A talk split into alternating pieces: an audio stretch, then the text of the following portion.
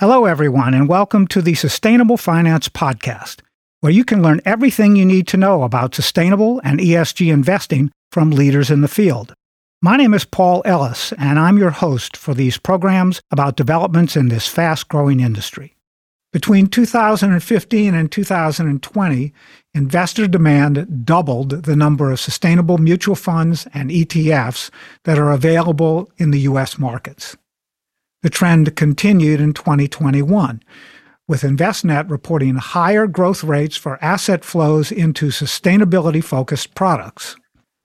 So, why are only 45% of advisors on the Envestnet platform currently using sustainable and impact investing strategies with their clients? Well, Brett Wayman, the Senior Director of Sustainable Investing at Envestnet, is here with us today to talk about that. And Brett's joining me to discuss why advisors need to understand what their clients want, as well as why sustainable investing is so valuable to the advisor client relationship. Hello, Brett, and welcome to the Sustainable Finance Podcast. Hi, Paul. It's a pleasure to be here. Thanks for having me. Yeah, I'm glad you could join us today, and I'm looking forward to our discussion. Uh, let's kick it off by giving our listeners the major reasons why sustainable investing is more accessible today than it was before the COVID 19 pandemic. Yeah, it's a good question. I think there's definitely more emphasis on sustainable investing today, and it's more accessible, yes, but I think it's also more attractive, uh, more accessible. Why is that? Well, there's been just a, a, tremendous amount of new sustainable investment products that have been launched over the past couple of years. Um, these are mutual funds, ETFs, separate accounts, really across all the different product structures, even looking at some of the private investment, real estate, uh, private equity, private debt, venture capital. And so I think there's just more uh, more product out there to be able to buy. Um, that also includes all the the rebrandings and the retrofits we're seeing for investment products. And you're starting to see more of more of those uh, hit their three and five year track records. And so we're starting to prove out the case that these are viable investment products. I mean, we have more than 430 of these strategies available on the Envestnet platform. So more accessible, but more attractive, I think, because we're starting to see uh, the pandemic has really shown us how social and environmental issues can really have a, a, very quick global impact. I mean, think about how quickly the pandemic became a major social and environmental issue. Um, it's spotlighting how companies treat their workers. We're hearing about things like the great resignation. Uh, so I think investors are starting to look at the way that these companies treat their communities, their stakeholders, beyond just shareholders, mm. um, as a proxy for how they're dealing with the pandemic and you know the social issues that go along with uh, work, workers' health rights and, and so on. And then the other thing I think we're seeing is there's always been this hypothesis that ESG is going to provide some downside protection um, that it creates these more resilient portfolios by focusing on more of these long-term environmental social governance factors and trends that if the market did turn uh, we'd, we'd see stronger performance stronger downside protection from these esg strategies. And that's exactly what we saw in march of 2020 right at the beginning of the pandemic. And so you proved out this really valuable hypothesis for a new tool to uh, to construct more resilient portfolios. So all of those things are happening but really, I think what we saw is that COVID is coinciding with the maturity of sustainable investing in the industry overall. And those things are just uh, a catalyst for continued growth. Yeah. Well, yeah, whether it's coincidental or intentional at this point, right? What what difference does it make? Because exactly. what we're seeing is that these changes are supporting financial advisors, at least that's our target community, in personalizing portfolio strategies to align with client values much more effectively. Uh, and in this process, support an improved advisor client experience. How is that unfolding with the advisors on your platform? Yeah, we're absolutely seeing it. I mean, you mentioned at the beginning 45% of only 45% of advisors on Envestnet are, are using sustainable investing.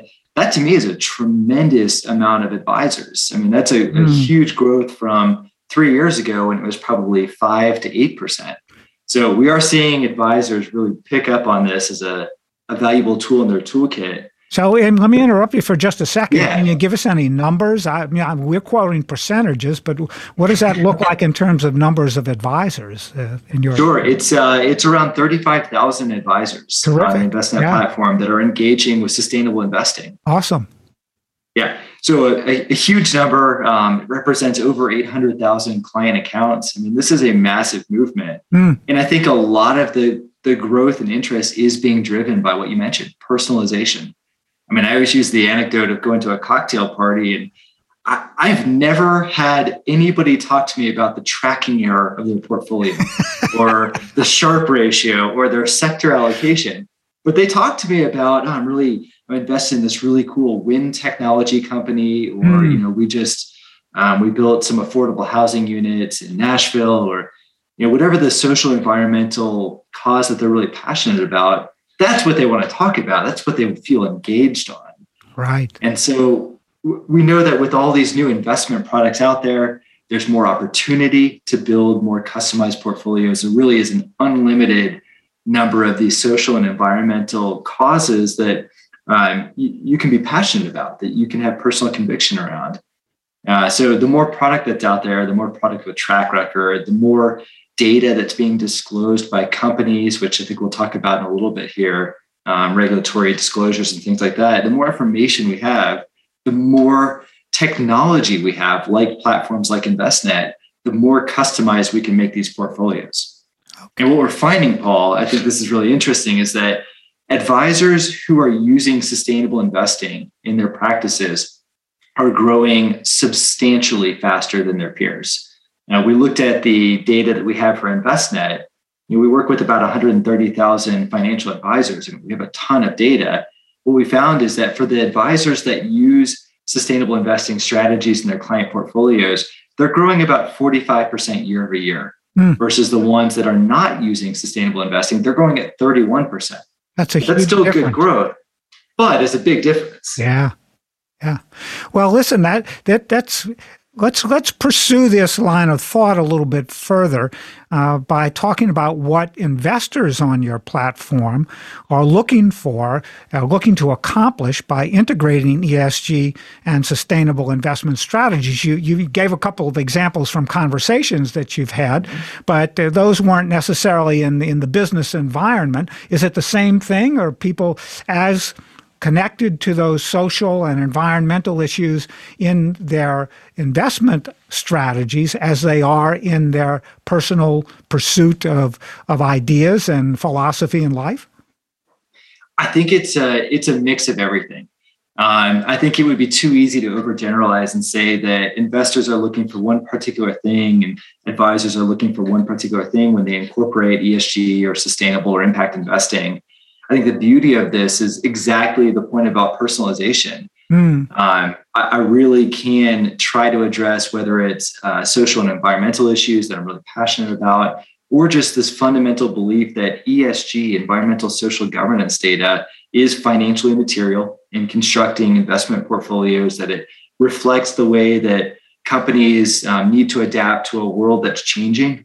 Uh, you know, we know that the valuations of companies are a lot more divorced from their earnings and sales and revenues than they ever were before. It's more about the intangibles, valuing goodwill and reputation and small things like data privacy um, all affect valuations of companies, and that's what's that's what's covered by ESG data. And so, just from a purely investment perspective, we're seeing a lot of advisors and investors who just want a more resilient uh, portfolio, and they they are finding that ESG is the mechanism by which you just have more information about companies. Now, the flip side is you've got the investors who want to invest to change the world, and they want to use their capital to drive certain social, environmental, economic uh, outcomes. And you know, oftentimes it's a mixture of those two things. Uh, investors realizing that ESG provides a good foundation, and then you can layer on some of these more thematic, targeted investments on top of it. But it really comes in every position on that spectrum of, of what investors are, are looking for. The other thing I'd say, I think this is really interesting, is that some of the reasons that these investors are engaging around sustainable investing is to draw in their younger generations, their kids and grandkids mm. into the financial planning discussion and to keep you know those younger investors engaged and understand what the legacy of this wealth is going to be as it's passed down to their generation. So we've definitely seen that as another reason why um, some of the older generations are, are really engaged here. I think that's such an important point, Brett, that you're making uh, across the generations. Uh, this whole process is has really developed in a way that it allows senior members of a family, let's say, that might have a foundation or just uh, enough accumulated wealth to where there's no way they're going to spend it during their lifetimes. And they're, they're, they are inviting, as you said, the next generation members to begin the dialogue about how that wealth is going to transfer between them. And, and I think that's a, a really solid building block for the growth of, of ESG investing over time as well. Now, we're talking right now in an environment where there's a really very deeply renewed focus on corporate reporting and government regulation uh, for, around all of these types of issues. And how is the ESG landscape shifting or changing during 22 as a result of this intense focus on reporting and regulation? Yeah, I think that's a really important question. I also think there's this misconception that people in the sustainable investing industry don't want regulation, that it's just going to hamper the growth. Uh-huh. It's actually exactly the opposite. I mean, US SIF, which is our industry body, has been lobbying for ESG disclosure requirements, a standardization, mm. going back to 2009. Mm-hmm. We've been asking for this for a long time. And so I think at the heart of it is we need transparency. We know that this data is financially material in portfolio construction. We know it provides to you know a, a sense of both creating better portfolios, but also targeting some of these social and environmental outcomes but we need more of this data and we need it to be standardized in a way that we can take it in absorb it and comprehend it and, and just make it more consistent and relative and relevant.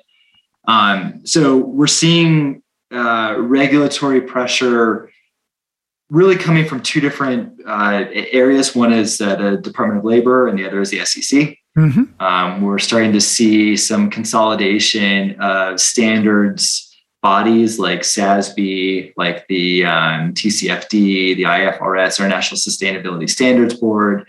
And I think uh, these international organizations, both US and, and throughout the rest of the world, I think are coming to more of a consensus in terms of what standardization looks like.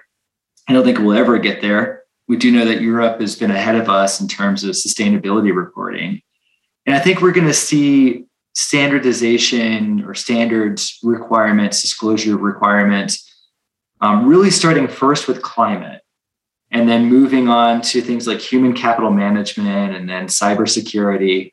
Those seem to be the areas that those, those uh, bodies are focused. But if you look at those two different bodies, the DOL and uh, the SEC, I mean, Gensler, SEC is definitely more focused on this, but he's also super focused on crypto and so we'll see if that prevents um, ESG from taking the spotlight in 2022.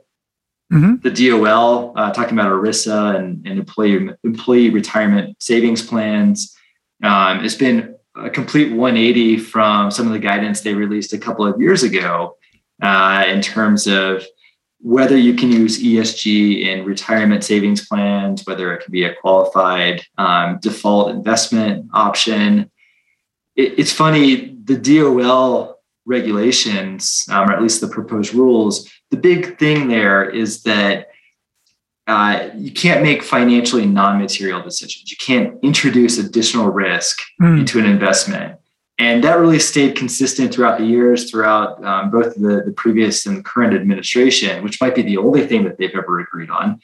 but this idea that you can't introduce more risk into your investment process. And I think that that's what we're seeing with the new proposed rule is ESG, recognizing that it is financially material, does not introduce more risk and can therefore be accounted for in retirement plans. So now we've got this growing regulatory environment.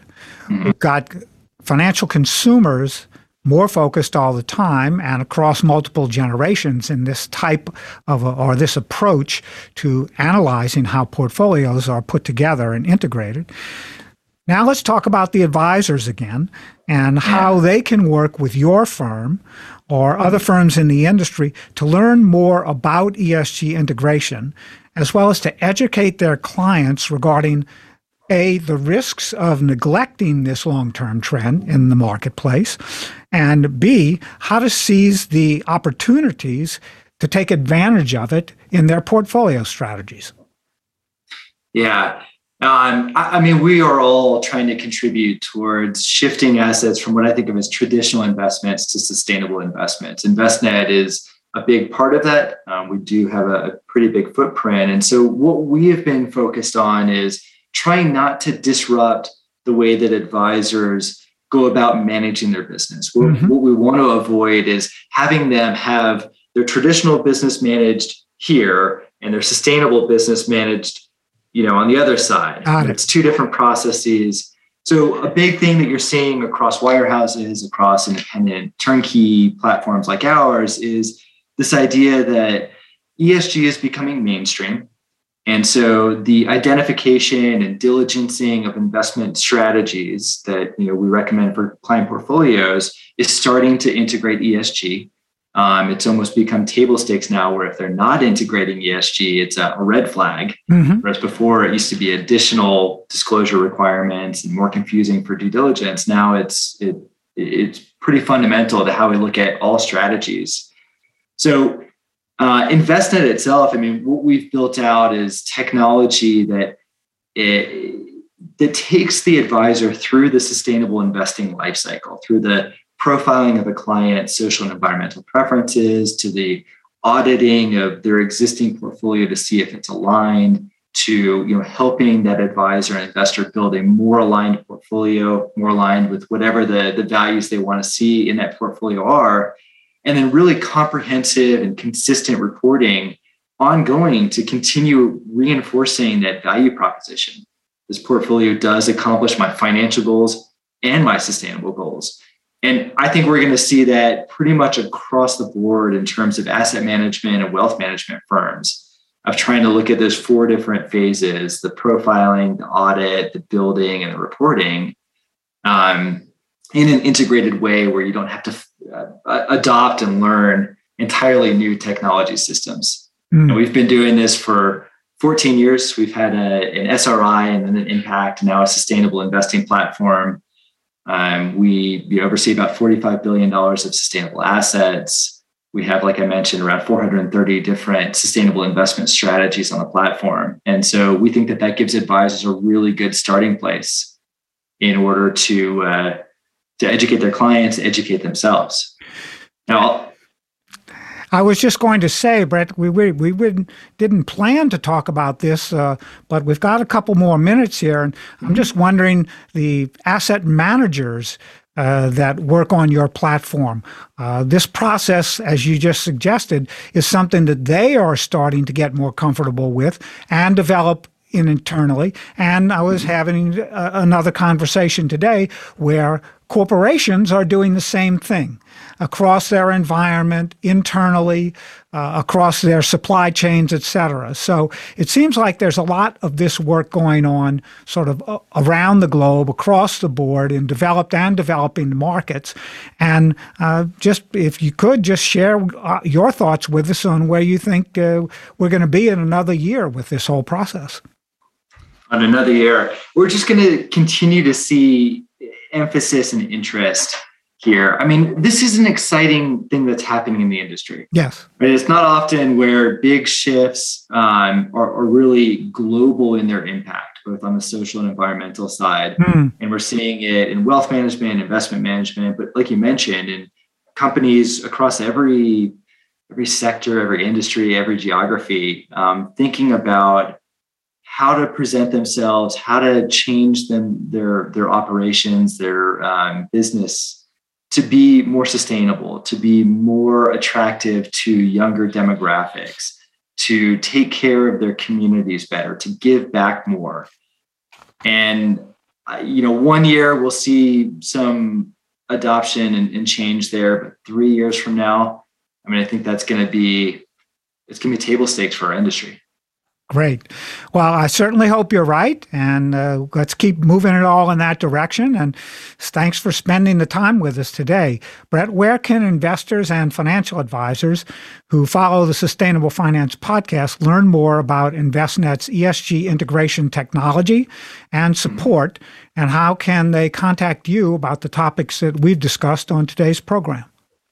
Absolutely. So, um, most of the information is available at envestnet.com backslash impact. And we have a lot of our uh, thought leadership there, blog posts, uh, information on the technology and the investment solutions. You can reach my team at sustainable at envestnet.com. Uh, we also, on that website, I should mention, we have an education curriculum that we developed in collaboration uh, with some mutual friends of ours, uh, Paul, uh, the Investment Integration Project. Yes. Uh, Bill Burckart and his team. Yeah. Yeah, I believe he's been a uh, uh, a guest on your podcast before. He has. He has.